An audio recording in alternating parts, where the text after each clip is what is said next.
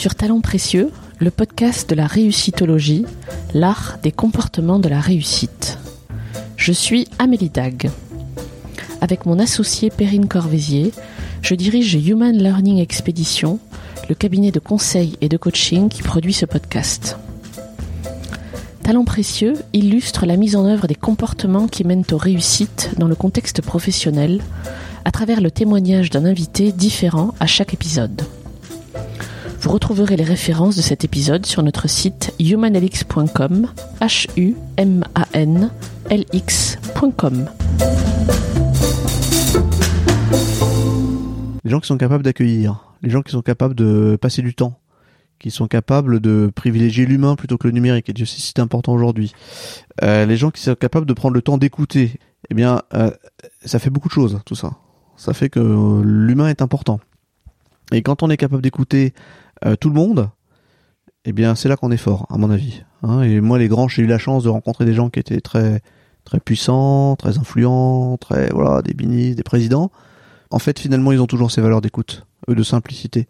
Et les plus grands chefs que j'ai vus sont toujours les plus simples. L'épisode que vous allez entendre est une mine d'or pour tous ceux qui s'intéressent aux réussites professionnelles. Vous entendrez Ludovic Provost raconter avec une grande simplicité son parcours professionnel fulgurant, insolent même. Lui qui répète qu'il n'avait vocation à rien du tout, le voici aujourd'hui délégué régional du groupe La Poste pour la région Centre-Val de Loire, dont il est originaire.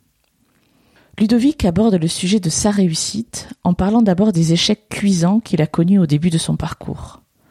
Cela ne fait que quelques mois qu'il sait expliquer ses échecs, depuis qu'un exercice d'assessment en entreprise lui a permis de comprendre le secret de son fonctionnement. Ce secret, que je vous laisse découvrir, c'est comme un cadeau que nous fait Ludovic et je lui en suis hyper reconnaissante de l'avoir déposé là, pour nos oreilles. Lui qui valorise l'écoute de tout le monde, c'est peut-être sa façon à lui de nous remercier de l'écouter. Par sa richesse, son épaisseur, sa sincérité et sa singularité, le témoignage de Ludovic ne vous laissera pas indifférent, c'est sûr. Je vous souhaite une très belle rencontre avec Ludovic Provost et une bonne écoute. Bonjour Ludovic. Bonjour Amélie. Merci d'avoir accepté d'être notre invité. Je vous en prie. Vous êtes euh, délégué régional du groupe La Poste pour la région Centre-Val de Loire, ma région. C'est un long titre. Qu'est-ce que ça veut dire? Qu'est-ce qui se cache derrière en fait? Ça veut dire que on est euh, représentant pour tout le groupe La Poste, de toutes ses activités, dans sa diversité. Le groupe La Poste est un groupe qui est énorme. On en connaît souvent euh, une petite partie, mais les activités sont énormes. Et on est par là même le représentant euh, donc euh, de l'ensemble du groupe, du président, en charge de la représentation dans évidemment euh, tout ce qui est partie institutionnelle, mais aussi entreprise, de la coordination du groupe et évidemment de son développement et sa transformation. la région Centre-Val de Loire, c'est environ 10 000 collaborateurs. Vous êtes à ce poste depuis assez peu de temps, je crois. Depuis une dizaine de mois. Mm. D'accord. Est-ce que vous pouvez nous raconter un petit peu votre parcours avant d'arriver là? Oui, mon parcours euh, dans l'entreprise, euh, d'abord au sein de l'entreprise Air Liquide, du groupe Air Liquide, où j'avais des fonctions de contrôle financier, de gestion de projet. Ensuite, j'ai été chassé pour la Poste, et donc euh, j'ai été en charge de projets industriels. Et ensuite, j'ai été chef de cabinet du président. Donc là, le lien n'est pas forcément direct, mais il se trouve qu'en dehors, j'avais une activité associative assez riche. J'ai été ensuite secrétaire du conseil d'administration du groupe dans une période de grande transformation de création de la banque postale par exemple. Ensuite, je suis parti en expatriation euh, à l'étranger. Euh, c'était pas classique parce que à l'époque, euh, les chefs de cabinet, secrétaires du conseil d'administration du président partaient plutôt comme directeurs départementaux. Mais j'ai eu la chance d'avoir un président qui avait vécu une expérience internationale. Et moi qui n'avais vocation à rien du tout, je me suis retrouvé voilà directeur général d'une filiale en Suisse, à Zurich, dans une partie où j'ai dû parler allemand. Je suis rentré en France comme directeur de développement des achats du groupe. Donc euh, des montants très intéressants, très importants, 5 milliards et demi d'euros d'achat, hein, le groupe La Poste par an. Et ensuite, euh, j'ai fait une formation, l'IHEDN, une formation euh, passionnante, Institut d'études de défense nationale. Et j'ai rejoint le Parlement pendant 4 ans, 4 ans et demi, comme secrétaire général de la commission de contrôle du numérique et des postes. C'est d'ailleurs dans ce cadre-là que j'ai découvert la Wild School ici avec euh, Mounir Majoubi en visite ministérielle. Et donc depuis février, j'ai rejoint euh, le, le je suis revenu au groupe La Poste. Euh, j'étais détaché en fait hein, comme délégué régional du groupe. Voilà, donc un parcours riche auquel je ne m'attendais évidemment pas. Je vocation à rien du tout. Moi, je suis né, je suis né à Dreux. J'ai grandi à quelques kilomètres d'ici, près de Châteauneuf-en-Thymerais. Et du coup, voilà, beaucoup de chance, beaucoup de rencontres. Euh, et après, quand on a la chance de faire des jobs intéressants, il faut y aller à fond, sans se poser aucune question. Voilà. Donc vous revenez dans votre région, en fait. Je reviens dans ma région, mais pas comme un vieil éléphant, parce que je pense qu'encore j'ai encore 20 ans à faire. et donc, euh, on va attendre un peu, mais bon, voilà. Il y a une ligne qui m'a euh, intrigué dans votre euh, profil LinkedIn. Vous mentionnez que vous êtes lieutenant-colonel de réserve de la gendarmerie nationale, je crois encore aujourd'hui. Qu'est-ce que ça veut dire? Ben, Ça veut dire que dans des parcours, des parcours qui sont professionnels, il peut y avoir une une part plus ou moins importante d'engagement euh, citoyen. Il se trouve que les postières et les postiers sont des gens qui sont particulièrement engagés dans tout un tas d'associations, de syndicats, de fonctions électives, ou même de réservistes ou de volontaires euh, dans les pompiers par exemple. Pour ma part, après euh, ma formation à l'IHEDN, j'ai choisi de rejoindre la gendarmerie et on m'a proposé d'être l'un des conseillers euh, du directeur général de la gendarmerie nationale à Paris. Voilà. Donc je suis resté et je, m'engage pour lui d'abord à relayer euh, l'action de la gendarmerie, à la représenter dans des environnements où les gendarmes opérationnels ne sont pas forcément présents, et ensuite d'aider au mieux la, maison gendarmerie, l'institution, à se transformer, elle, elle, aussi, parce que finalement la gendarmerie et la poste sont deux vieilles maisons qui cohabitent sur le territoire, à peu près avec le même maillage territorial depuis plus de 500 ans. Donc vous avez deux métiers, deux vies professionnelles en ce moment J'ai une activité de réserviste. En fait, je suis un réserviste un peu particulier. Je suis un réserviste qu'on appelle euh, euh, dans, dans les armées un réserviste citoyen. C'est-à-dire que je suis un réserviste qui est activé en permanence, en réalité. Voilà. D'accord. C'est une longue réserve, en fait. C'est une longue réserve. Un réserviste opérationnel, c'est un réserviste qui va quitter son activité professionnelle pour se rendre euh, sur un groupement de gendarmerie, dans une brigade. Mais un réserviste citoyen, c'est un réserviste qui est activé en permanence pour assurer euh, le rayonnement et l'influence de la gendarmerie. Dans ce podcast, on s'intéresse aux réussites professionnelles au pluriel, et le terme est vaste. Qu'est-ce que c'est pour vous la réussite? Comment vous la définiriez? Bah D'abord, moi si je peux vous parler de réussite aujourd'hui, c'est parce que j'ai subi un certain nombre d'échecs euh, cuisants euh, dans mes études, dans ma dans mon organisation, dans ma vie professionnelle, et donc la réussite pour moi, c'est de faire euh, ce que l'on aime euh, en étant le plus centré sur euh, finalement qui on est. Voilà. Et pour avoir une certaine idée de la réussite, de l'épanouissement professionnel, du bonheur professionnel, faut d'abord s'être bien bien cherché, avoir été bien au-delà de son de sa zone de confort, de s'être mis en déséquilibre et d'avoir fait un certain nombre de constats sur soi-même.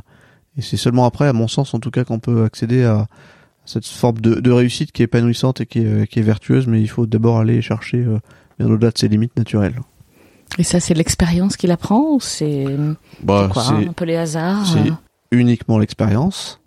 Les hasards de la vie font qu'effectivement, on a des rencontres euh, qu'on saisit ou pas, hein, comme une opportunité ou pas, s'enrichir avec les autres.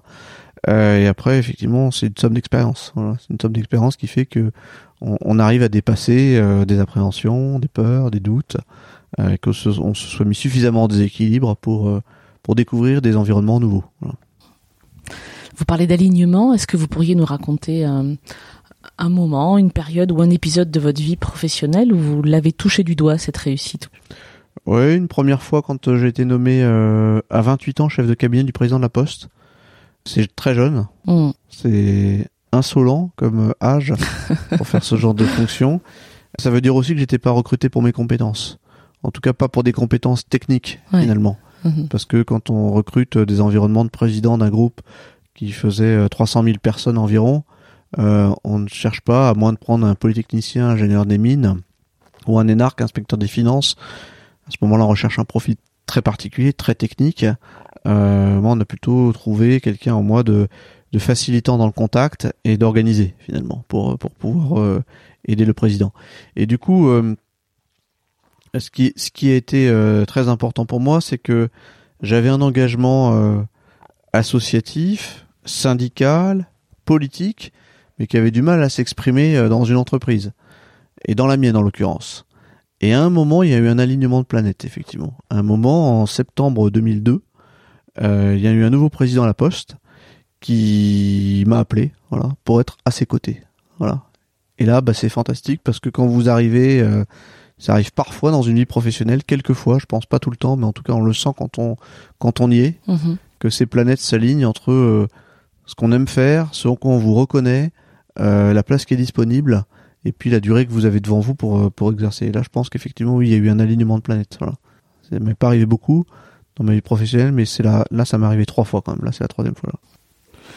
Vous disiez que vous aviez un, un talent pour faciliter la relation, c'est ça? Comment comment ça s'exprime? Est-ce que vous vous pouvez le le décrire? Ça s'exprime par rapport à des euh, à une histoire personnelle où euh, mon père était directeur d'école et ma mère infirmière.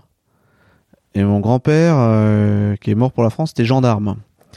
Et ben quand vous avez euh, dans vos ancêtres proches euh, des gens qui sont chargés de mission de service public, qui ont l'habitude de parler à tout le monde, qui euh, soignent dans un lit d'hôpital euh, aussi bien un SDF qu'un aristocrate, eh bien, fatalement, vous avez développé, je pense à ma mère en l'occurrence, une faculté d'adaptation, euh, d'abnégation aussi, parce qu'il faut pouvoir être complètement centré sur la personne que vous soignez, et en même temps, vous vous sortez de tous les schémas euh, socio-culturels pour vous intéresser à la personne telle qu'elle est, parce que le personnel soignant, l'infirmière, mais aussi le médecin, euh, dans son dans le lit de l'hôpital, il soigne la personne telle qu'elle est et pas telle qu'elle telle qu'elle aimerait qu'il soit.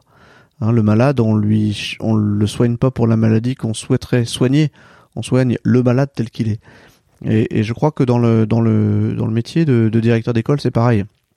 Quand vous recevez les familles d'un enfant qui est en difficulté ou même qui est ou dans l'autre sens qui est très, bon, euh, vous vous occupez de l'enfant euh, et de son environnement euh, familial. Vous n'essayez pas de vous dire bah oui mais si cet enfant venait de tel milieu ou si cet enfant avait tel don, non, vous prenez l'enfant tel qu'il est réellement et c'est à partir de cette base là qu'il faut faire un consensus pour faire évoluer l'enfant. Bah, vous voyez dans ma dans ma famille, bah, j'ai eu la chance d'être dans cette famille service public entre l'éducation et la santé qui fait qu'effectivement bah, j'ai appris très jeune très très jeune à pouvoir dialoguer avec euh, n'importe qui très facilement et très simplement.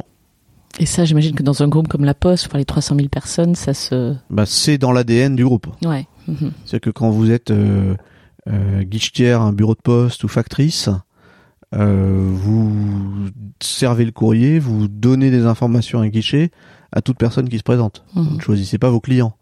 Euh, c'est d'autant plus vrai quand vous êtes un guichet de bureau de poste où vous avez une file d'attente, qu'on espère la moins longue possible évidemment, mais quand les gens se succèdent, c'est pas si vous avez euh, une grand-mère qui est en retraite, un jeune sans emploi, un cadre qui est euh, débordé par le rythme de la vie, ou après quelqu'un qui ne sait pas lire ou qui ne parle pas le français. Vous soignez, vous soignez au sens, vous apportez du soin à l'ensemble des gens de, la file d'attente et vous ne les sélectionnez pas. Donc ça, effectivement, c'est des valeurs qu'on retrouve à la poste. Est-ce qu'il y a des comportements particuliers que vous recherchez euh, chez les gens avec lesquels vous travaillez, qu'ils soient dans vos équipes, vos pairs, vos supérieurs hiérarchiques même, vos partenaires en général? Moi, j'attends euh, beaucoup euh, de la franchise et de la sincérité. On peut, on peut raconter des histoires, mais à ce moment-là, c'est un domaine artistique. On peut essayer que le dialogue se passe le mieux possible. À ce moment-là, c'est la diplomatie. Euh, on peut essayer de d'améliorer euh, la réalité. Mais en réalité, moi, ce que je recherche chez les gens, c'est la franchise, la sincérité, et c'est cela qui me font avancer. Je préfère avoir des collaborateurs et des chefs qui me disent les choses euh, vraies et justes, plutôt que de perdre du temps à, tourner autour du pot. Voilà, je suis pas, je suis pas quelqu'un qui qui aime trop perdre de temps, en fait. Mhm. Et ça, avec la pratique, on le voit, mais quand vous recrutez par exemple quelqu'un, comment vous arrivez à détecter ça? Vous posez des questions particulières, vous lui faites raconter euh, des épisodes particuliers de sa vie. Est-ce que c'est votre intuition? Oui, bah, j'ai beaucoup d'intuition, mais euh, euh, moi je vais vous je vous donner un de mes petits secrets de recrutement. Je commence toujours par la fin du CV. J'ai le premier contact déjà visuel. Je vois la personne, je lui serre la main, je lui demande de s'asseoir, je vois comment elle se tient. Bon voilà déjà, ça donne déjà énormément d'indications, énormément d'indications. En, une minute, on sait presque à qui on, a affaire. quand on commence par la fin du CV, on sait exactement à qui on a affaire. Et après, finalement, tout le monde a fait le même parcours, les mêmes écoles, les mêmes expériences. Et si les gens sont devant nous, c'est qu'ils ont déjà été sélectionnés. Si ils vont s'exprimer correctement, il n'y a pas de souci. Mais quand on commence par la fin du CV, et qu'on voit sur la fin d'un CV, par exemple, euh, vélo, moi je demande aux gens, mais vous faites combien de kilomètres par semaine? Et si on me dit non, mais c'est quand il fait beau, euh, je vais me promener, ça donne une idée. Hmm. Et quand on voit après natation, on dit combien de kilomètres par semaine? Si la personne elle vous dit j'aurais jamais dû mettre natation parce qu'en fait je nage très peu, mais c'est l'été chez les amis, ils ont une piscine, bah vous savez que la personne vous pouvez pas compter sur elle Mhm. parce qu'elle vous défendra jamais. Si elle est pas capable de se défendre elle-même et, et d'avoir de l'aplomb pour dire bah voilà j'ai mis natation parce que c'est important pour moi, parce que c'est un équilibre et dès que je suis au contact de l'eau, bah je suis heureux et donc voilà je suis bien et j'en ai besoin, sans parler de distance et sans parler voilà. J'attends le retour, voyez mais si les gens me disent euh, non j'aurais jamais dû le mettre, bon en fait voilà on a des personnes qui se dévalorisent. Alors ça peut être intéressant d'avoir des personnes qui qui doutent, euh, mais en, en, en l'espèce dans, dans le recrutement, dans Mm. les recrutements que j'ai eu à faire, non j'ai pas besoin d'avoir des personnes qui doutent de trop. J'ai besoin d'avoir des personnes qui foncent et qui sont des qui ont des positions avancées par rapport aux miennes. C'est très clair. Merci pour votre secret. Vous avez sans doute en tête le nom, ou peut-être plusieurs noms, de personnes qui vous inspirent dans votre vie professionnelle, ou qui vous ont inspiré, des gens que vous avez croisés, côtoyés, ou pas. Sans forcément nous dire qui ils sont, est-ce que vous pouvez me dire euh, ce qu'ils faisaient de différent, qui les rend mémorables à vos yeux, ou spéciaux à vos yeux? Oui, il y en a plusieurs. Moi, j'ai une admiration particulière, peut-être peut-être par égoïsme, mais pour les gens qui m'ont fait confiance. Parce que là, on mesure bien euh, finalement euh, ce qu'on leur doit, évidemment, et ce qui, ce qui les rend, à nos yeux en tout cas, exceptionnels. Vous voyez, aujourd'hui, j'étais à Tremblay-les-Villages. Tremblay-les-Villages, c'est c'est dans le centre du département finalement, c'est entre Dreux et Chartres. hein. Et euh, je me suis occupé avec la maire de Tremblay-les-Villages, Christelle Minard, de la transformation d'une agence postale communale. Tremblay-les-Villages, c'est une commune qui n'est pas n'importe quelle commune en Eure-et-Loire. C'est la commune où était maire le docteur Martial Togourdeau. Martial Togourdeau était maire de cette commune pendant très longtemps. Il a été euh, conseiller général à l'époque et président du conseil général du canton de Châteauneuf-en-Thymerais et sénateur. Et moi, c'est un homme qui m'a fait confiance le premier, quasiment en dehors de mes parents, et que je suis allé voir très jeune, j'avais 17 ans, en mobilette, de Châteauneuf à Tremblay-les-Villages. Et ce, que je trouve le rendait exceptionnel, c'est qu'il accueillait vraiment tout le monde. Les gens de son canton, il fallait aller le voir entre 7h et, euh, et 7h30 euh, le matin. Euh, et il recevait euh, tous les gens qui demandaient. Voilà. Et après, il avait une activité où il se rendait au département, il se rendait au Sénat. Voilà, il avait une vie qu'on peut imaginer maintenant. Mais en tout cas, à 17 ans, moi, je ne, je ne réalisais pas cette vie-là. Mais il m'a fait confiance, voilà. Et je crois que les gens qui sont capables d'accueillir, les gens qui sont capables de passer du temps, qui sont capables de privilégier l'humain plutôt que le numérique, et Dieu si c'est important aujourd'hui. Euh, les gens qui sont capables de prendre le temps d'écouter, et par là même je m'adresse à tous les auditeurs qui, euh, qui ont la gentillesse d'écouter ce podcast, qu'ils ont probablement trouvé intéressant, eh bien, euh, ça fait beaucoup de choses, tout ça. Ça fait que l'humain est important. Et quand on est capable d'écouter tout le monde, eh bien, c'est là qu'on est fort, à mon avis. Hein, et moi, les grands, j'ai eu la chance de rencontrer des gens qui étaient très, très puissants, très influents, très, voilà, des ministres, des présidents. Bah, en fait, finalement, ils ont toujours ces valeurs d'écoute, de simplicité. Et les plus grands chefs que j'ai vus sont toujours les plus simples. Euh, là, il y a un président qui vient de décéder, moi qui m'a beaucoup marqué, euh, Jacques Chirac. Il a été aimé par les Français parce qu'il parle à tout le monde. Parce qu'il était capable de s'adresser à, à un employé, un ouvrier, comme un président, un chef d'État ou la reine d'Angleterre. Parfois même avec une euh, simplicité déconcertante. paraît-il. Euh, je, je sais bien qu'aujourd'hui, je vous ai fait traverser le département dans tous les sens. Vous avez deux fonctions différentes qui ont l'air assez accaparantes. Vous avez une vie assez chargée. Comment vous faites pour, pour calmer le jeu, pour arriver à gérer toutes ces vies-là? J'imagine que vous avez une vie personnelle à côté. Comment vous faites pour vous ressourcer? Voilà, vous mettez le doigt sur euh, quelque chose qui est très sensible chez moi, c'est que j'ai j'ai redécouvert euh, que euh, j'avais des dispositions intellectuelles particulières. Je veux pas faire de de fausse modestie ni rien, mais en fait j'étais un enfant surdoué quand j'étais jeune. J'étais un enfant surdoué. euh, je suis arrivé en sixième, j'avais 9 ans et demi, en seconde 13 ans et demi. Évidemment, les choses se sont gâtées parce que quand vous êtes surdoué, vous êtes incompris par les autres. Et je me suis rendu compte à la faveur de tests d'assessment qu'on fait dans les entreprises euh, pour passer les différentes étapes que j'étais resté un adulte surdoué. On appelle ça un zèbre hein, ou un cerveau droit. Ouais. Euh, je fais le malin aujourd'hui, mais euh, il y a six mois, je sais pas ce que c'est qu'un zèbre ou un cerveau droit. Et le problème, c'est quand vous êtes cerveau droit et très très cerveau droit, ce qui est mon cas apparemment avec les, les, les, les tests que j'ai fait, c'est que votre cerveau ne se, ne s'arrête jamais. Voilà. Votre cerveau ne s'arrête jamais parce que une idée en amène une autre et quand vous avez un, un smartphone sous la main et que vous avez accès à Google et à Wikipédia, en fait, vous pensez à quelque chose et puis vous revenez, et puis vous apprenez, et puis c'est une forme de, de, d'apprentissage non pas euh, séquentiel comme on comme on, on explique ça de la différence entre les cerveaux gauche et les cerveaux droits qui représentent euh, 10% peut-être de la population. Mais vous avez une, une intelligence en arborescence ce qui fait que tout vous intéresse tout le temps et que votre cerveau ne s'arrête jamais. Alors comment je fais? Eh ben je me mets dans des situations où euh, il n'y a pas de flux d'informations voilà il n'y a plus aucun flux d'informations Vous coupez tout. voilà alors ça euh, c'est facile de le faire par exemple quand on est en relation avec la nature Mhm. quand on fait du jardinage, ce qui est mon cas, il n'y a plus de flux d'informations. Le seul flux, c'est il va pleuvoir. bon, voilà, voilà, vous arrêtez. Le seul flux, c'est euh, le clocher de l'église qui sonne pour vous Mhm. dire qu'il va être l'heure d'aller déjeuner. Voilà. Quand vous jouez au golf, par exemple, euh, ce qui est mon cas aussi, les flux d'informations sont limités. Il y a beaucoup d'informations parce que le golf, c'est un sport qui est complexe et c'est un sport pour les auditeurs qui pourraient sourire à, m'entendre. Mais euh, je les invite à faire 18 trous. Euh, mais euh, les flux d'informations sont quand même limités. Les flux d'informations sont limités, par exemple, quand je, vais nager. Moi, je nage euh, un kilomètre tous les dimanches matin. On est dans le milieu aquatique. euh, le flux d'informations est très très limité. Mhm. Après, euh, je recherche des, des espaces-temps où, euh, où l'information est limitée et le temps est contenu et incompressible. C'est-à-dire que quand euh, je cuisine, parce que je cuisine, euh, on ne peut pas euh, comprimer la recette pour euh, cuisiner en une minute au lieu d'une heure et demie. C'est On impossible. peut essayer, mais c'est pas bon. Donc euh, on écoute la radio, on écoute un podcast, euh, mais en tout cas il faut le temps. Voilà.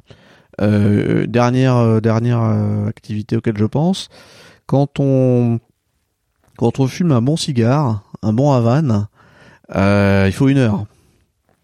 Bon, quand vous appréciez de fumer le cigare, vous n'allez pas le jeter comme un vulgaire mégot de cigarette. hein. Alors, quand le cigare est mauvais ou quand vous ne le sentez pas, il faut le jeter. C'est ce que disent les, les grands fumeurs. Mais quand vous appréciez votre cigare, bah, vous le vous le fumez pendant une heure. Et à ce moment-là, évidemment, faut pas fumer un cigare en regardant son smartphone. Mais à ce moment-là, évidemment, euh, le, le temps permet de, de- ce temps-là, en tout cas, permet d'être préservé d'un flux d'informations. Et donc ça, c'est très précieux pour moi, en tout cas, parce que euh, justement, il y a plus d'informations qui arrivent, donc on est on est complètement euh, complètement zen. Voilà. Et vous avez découvert ça récemment, en fait? J'ai découvert ça il y a six mois. Waouh. Ça veut dire que ça veut dire que j'ai j'ai su pendant euh, euh, une dizaine d'années que j'étais surdoué. Après, j'ai vraiment été dans l'échec parce que euh, moi, quand je suis arrivé en seconde, je voulais faire euh, une première euh, économique pour faire Sciences Po, mais j'étais dans un lycée excellent à Chartres, l'institution de Notre-Dame, mais maintenant il y a, prescription, où en fait c'était un lycée qui était très tourné vers les scientifiques. Et donc on m'avait dit non, mais il est il est juste pour passer en première S, mais euh, en redoublant, il y aura pas de problème. Alors de fait, j'ai redoublé. Et comme vous aviez de l'avance, de toute façon. Comme j'avais de l'avance, personne ne souciait que voilà. Donc j'ai redoublé, j'ai fait une première S. Puis en première S, on m'a dit dans terminal C, ça va être un peu juste. Hein, Donc j'ai fait une terminale D. Et donc je me suis retrouvé à faire euh, de la biologie, de la géologie, enfin tout un tas de choses qui avaient aucun intérêt pour moi à l'époque. Mhm. Puis après, je me suis retrouvé en première année d'université en mathématiques, alors que je voulais faire plutôt euh, Sciences Po. Hein. Après, j'ai fait une deuxième première année euh, de mathématiques. Je ne sortais jamais. Euh, J'étais sérieux, mais simplement, ça ne me convenait pas. Et après, j'ai fait une première année à l'IUT, euh, gestion logistique transport à Chartres. Voilà. Et là, par la gestion, par l'ouverture sur le monde économique et l'entreprise, j'ai redécollé. Mais donc, j'ai bien redoublé ma seconde et retriplé ma première année d'université pour pouvoir passer tout ça. Et donc effectivement, quand au bout d'un parcours, finalement, vous vous retrouvez deux ou trois fois aligné, comme je vous ai dit, sur euh, ce qui est, ce qui sont vos centres d'intérêt et ce qu'on vous propose comme job, à un moment vous êtes bien. Et donc en faisant cet assessment, effectivement, euh, on, a, on a lu en moi comme dans un livre ouvert. Je sais pas si euh, les auditeurs qui nous écoutent ont fait cette expérience d'assessment, mais c'est un tout petit peu plus que l'horoscope, hein, Mhm. quand même. hein. Euh, et on vous décrit par euh, voilà une centaine de questions, des mises en situation, euh, et à la fin on vous fait une synthèse pendant une heure et demie, une heure, euh, de qui vous êtes. Mais ça, je peux vous dire que quand c'est bien fait, euh, ça fait froid dans le dos. Parce qu'en fait, ce, qui, ce que vous réalisez, c'est le temps que vous avez perdu à vous inscrire dans le qui vous êtes vraiment. Voilà. Alors, je sais pas si euh, c'est ce qui vous euh, ce qui vous motive, mais en tout cas, moi, ça m'a ça m'a vraiment euh, ça m'a vraiment perturbé pour le coup. Ah, je comprends. hein. Voilà. Mm. Vous êtes senti comment quand vous avez appris tout ça? Et bien quand la dame m'a parlé, je lui ai dit, comme je suis un macho au grand style, je lui ai dit si j'avais été une fille, j'aurais pleuré. voilà. Mais non, mais c'est ce que je voulais dire, c'est que ouais. ça m'a ça m'a beaucoup touché, Bien évidemment, sûr, ouais. de voir que de relire euh, énormément de situations finalement où euh, où euh, j'ai dû faire des efforts impossibles pour pour paraître bien aux yeux de gens qui me jugeaient d'une certaine façon alors que moi je pouvais apporter tellement autre chose, voilà. Et justement, le- la difficulté des gens qui sont euh, qui ce qu'on appelle des cerveaux droits ou des zèbres, c'est que vous avez une créativité, une hypersensibilité, une intuition qui fait que souvent vous sentez les choses différemment avant les autres. Quand vous vous exprimez, c'est de façon parfois compliquée. Euh, et si vous n'avez pas quelqu'un qui fait la traduction ou si vous ne faites pas attention à la traduction que vous faites, bah à ce moment-là, on ne vous comprend pas, alors que probablement vous avez raison avant tout le monde. Voilà. Bah, ça c'est difficile. Voilà. Et donc vous essayez toujours de rentrer dans des cases, de ressembler à tout le monde, mais euh, voilà, il y a des cases sur lesquelles on peut jamais rentrer. Voilà, quand on est fait pour quelque chose et pas pour autre chose, voilà, c'est. Vous pouvez pas demander à un géologue de de devenir, je sais pas, euh, chanteur d'opéra. C'est voilà, c'est pas possible. Difficile. Vous pouvez pas demander à un, un spécialiste de la comptabilité fournisseur de vendre euh, des produits de start-up. Voilà, c'est pas possible non plus. Voilà. Bon, bah c'est exactement ça qui se passe au quotidien quand même. Voilà. Merci de partager ça avec nous parce que c'est quand même un élément assez intime de votre personnalité. Euh, ma question suivante était est-ce qu'il y a des choses que vous auriez aimé apprendre plus tôt? Mais je pense que là, dans votre vie professionnelle, je pense que là, on a la réponse. Et, et, en même temps, vous auriez su ça à 20 ans? Que ça aurait changé quoi? Vous seriez allé plus vite à votre. En fait, euh, un jour j'ai une discussion avec Cédric Villani pour régler un problème. Et il m'a dit, Cédric m'a dit, euh, prends bien le temps de vérifier que tu es sur la bonne piste. Et en fait, c'est bon, il est quand même euh, équivalent du prix Nobel de mathématiques. Évidemment, c'est puissant comme conseil, parce que c'est pas tellement le chemin que vous prenez qui est le bon ou le mauvais chemin. C'est celui dont vous êtes sûr que c'est le bon chemin. Voilà. Bah, il y a des cultures euh, dans le monde, en Europe. Je pense à, la culture dans laquelle j'ai évolué en Suisse, où c'est exactement ça. On peut penser que les Suisses sont lents. Je sais pas s'il y en a qui nous écoutent, mais on peut penser que les Suisses sont lents. En fait, ils sont lents parce que leur modèle de concertation est tel qu'ils prennent bien le temps de vérifier que la décision va être la bonne. Et une fois qu'ils se sont engagés sur un chemin, ils ne ralentissent pour le coup jamais. Ils avancent. En France, on est latin, on tente une direction, on sent les choses, et puis après on dit ah non bah finalement non non il faut plutôt aller un petit peu plus sur le côté parce que la bonne décision est celle-ci. Et donc ce conseil de Cédric Villani, depuis qu'il me l'a donné il y a trois ans maintenant, bah, j'essaie de me l'appliquer à chaque fois qu'il y a une décision importante à prendre. C'est de vraiment de prendre le temps. Et donc si j'avais eu effectivement, euh, vous le rappeliez dans mes études, quelqu'un qui m'avait dit ça, euh, j'aurais peut-être choisi de redoubler ma terminale par exemple, pour faire une terminale économique. Une fois que la terminale S avait été faite, pour faire une terminale économique, pour après aller dans une bonne prépa et pour décoller plus rapidement. Et les gens qui réussissent leur parcours plus rapidement, en tout cas qui s'épanouissent plus rapidement, c'est ceux euh, qui ont été éprouvés dans leur choix. Euh, Les gens qui n'ont pas été éprouvés dans leur choix, où on leur dit bah mon garçon tu veux faire ça, fais-le. Bon, ça, ça marche pas parce qu'à un moment de toute façon on le paye. Quand on arrive à 40, 45 ans, euh, 50, on a toujours envie de bah, de faire autre chose, de tout plaquer, de changer de vie, de voilà. Et euh, et ça c'est je pense en tout cas une une des raisons pour lesquelles on n'a pas été au bout de, de de sa réflexion, de ses tests quand on est quand on est plus jeune en tout cas. Ouais, ça je suis convaincu qu'à 18-20 ans, il y a quelque chose qui doit jouer ou 17-18 ans. Les Américains le font, hein, ils passent des années sabbatiques souvent, ou les Anglo-Saxons en tout cas hein, s'arrêtent. hein. Ça leur permet de faire des études de psychologie par exemple et puis d'être embauchés dans la finance. Nous, notre monde, il fonctionne pas comme ça en France et en Europe. Il fonctionne pas comme ça. On fait des études, on nous fait comprendre que chaque étape euh, est décisive, qu'à chaque année, chaque orientation, on joue notre vie.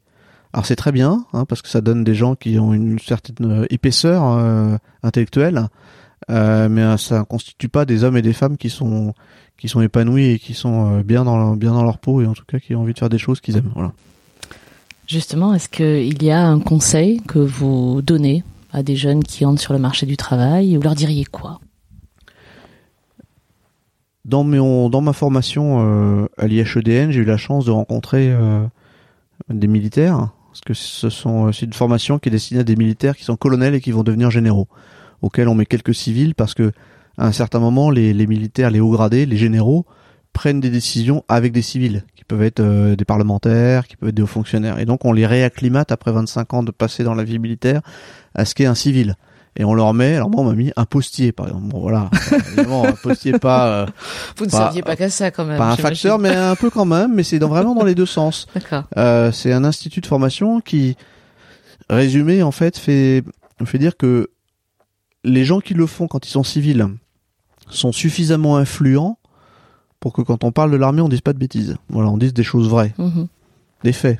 Après on peut essayer d'influencer ou pas mais en tout cas on dit des faits. Voilà et de l'autre côté, pour les militaires, ils vont être dans des fonctions tellement importantes qu'il vaut mieux qu'ils soient réacclimatés au monde civil, parce que c'est quand même pour les civils qui prennent les décisions. Voilà. Bon, donc c'est ça. Et un jour, j'ai discuté avec un amiral justement, et euh, je lui ai posé exactement cette question-là. Je lui ai dit mais euh, qu'est-ce qu'on peut faire euh, idéalement quand on commence son parcours? Et il m'a dit bah si tu fais l'école navale, il faut prendre euh, troisième, c'est-à-dire euh, pas chef ni adjoint, mais deuxième adjoint, troisième sur un bâtiment le plus loin possible. Et ben ce conseil-là, moi je pense qu'il est, très puissant pour les jeunes. C'est-à-dire qu'un jeune diplômé qui va rester euh, à proximité de la ville où il a grandi, dans son milieu social, dans l'entreprise où il a fait son stage, dans voilà, c'est pas ça qui va le faire décoller plus tard. Je pense en revanche que s'il va pour un temps raisonnable, hein, il s'agit pas de se perdre, mais euh, faire une première expatriation d'un an ou deux ans euh, à l'autre bout du monde, apprendre une langue rare et qui revient ensuite en France, mais déjà deux ans après, c'est quelqu'un en termes humains qui a une autre expérience. Et si après ces deux ans, il repart, alors si la première fois il va au Japon, et la deuxième fois il va au Brésil, mais quand il revient cinq ans après, il a l'expérience de quelqu'un de 50 ans déjà, en termes de, de, d'a- d'approche, de culture, de façon de voir les, les, les projets, parce qu'après tout le monde a fait les mêmes écoles, hein. C'est pas ça qui est différenciant. hein. Tout le monde a fait les mêmes écoles, tout le monde a fait les mêmes études. Il y a des écoles de commerce qui sont classées euh, mieux que les autres, des écoles d'ingénieurs qui sont classées même mieux que les autres, mais la réalité c'est qu'on a fait tous le même collège, le même lycée, qu'on a fait tous la même formation. Et que dans une culture euh, mondiale, bah, ce qui est intéressant justement, c'est d'être confronté à des différences et d'avoir été étranger quelque part. Euh, moi j'ai été étranger dans un pays où ça a l'air bête, mais c'est la Suisse. Alors les gens dans le podcast me voient pas, mais moi je suis blond aux yeux bleus. Mais quand je suis arrivé en Suisse, à Zurich, eh ben j'étais un étranger. J'étais un étranger. On m'a pris pour un jeune chef d'entreprise marocain qui voulait se lancer à Paris, quasiment. Voilà. Et j'ai dû, euh, j'ai dû me, me justifier. J'ai dû, euh, j'ai dû montrer que j'étais motivé. J'ai dû voilà. Mais se sentir étranger quelque part, euh, c'est quand même très important. J'ai vécu plusieurs fois cette expérience aussi en Afrique.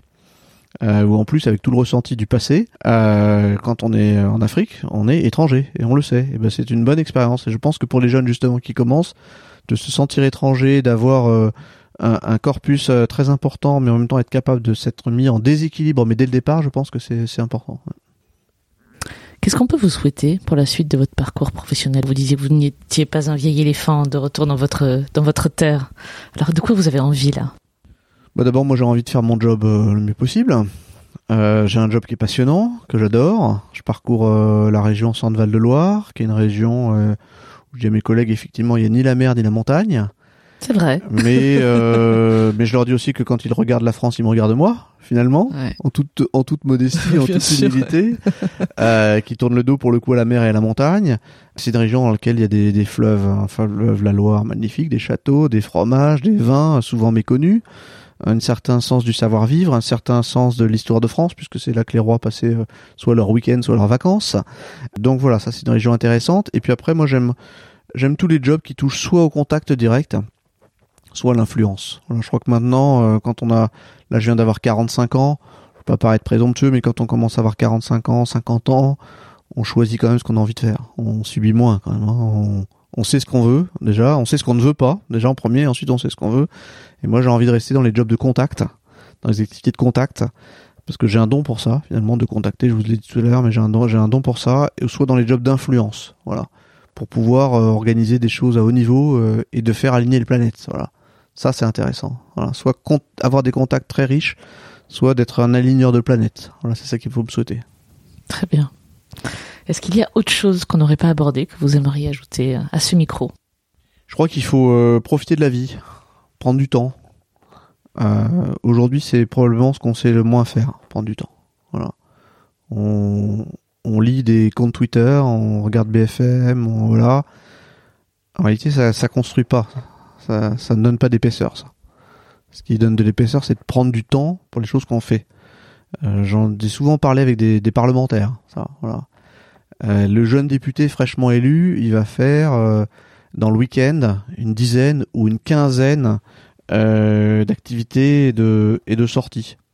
Il va commencer le repas des anciens, il va poursuivre les pompiers avec les pompiers, il va aller faire la fête de l'école, et puis à la fin, il va aller voir les jeunes à la MJC.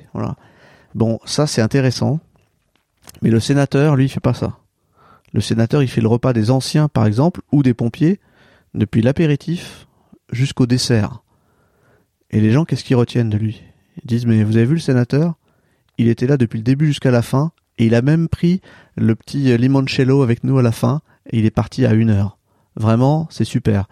Et eh ben voilà ce que j'ai retenu moi avec les avec les, les élus. En tout cas, j'ai beaucoup travaillé avec eux. C'est d'être capable de passer du temps long parce que ça c'est pas oublié. donc quand vous faites quand vous visitez une commune de fond en comble pendant 5 heures, les gens ne vous oublient pas.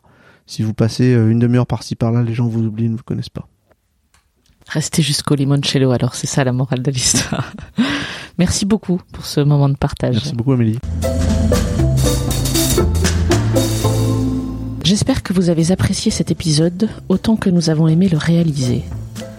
Talent précieux est produit par le cabinet de conseil et de coaching Human Learning Expedition. Notre métier, c'est d'accompagner les organisations dans la réussite durable de leur transformation en cultivant les comportements qui mènent au succès. Pour en savoir plus, rendez-vous sur notre site humanlx.com, h u m a n l x.com. Si vous aimez ce podcast, attribuez-lui 5 étoiles sur Apple Podcast et parlez-en autour de vous. C'est le meilleur moyen de le faire vivre. À bientôt!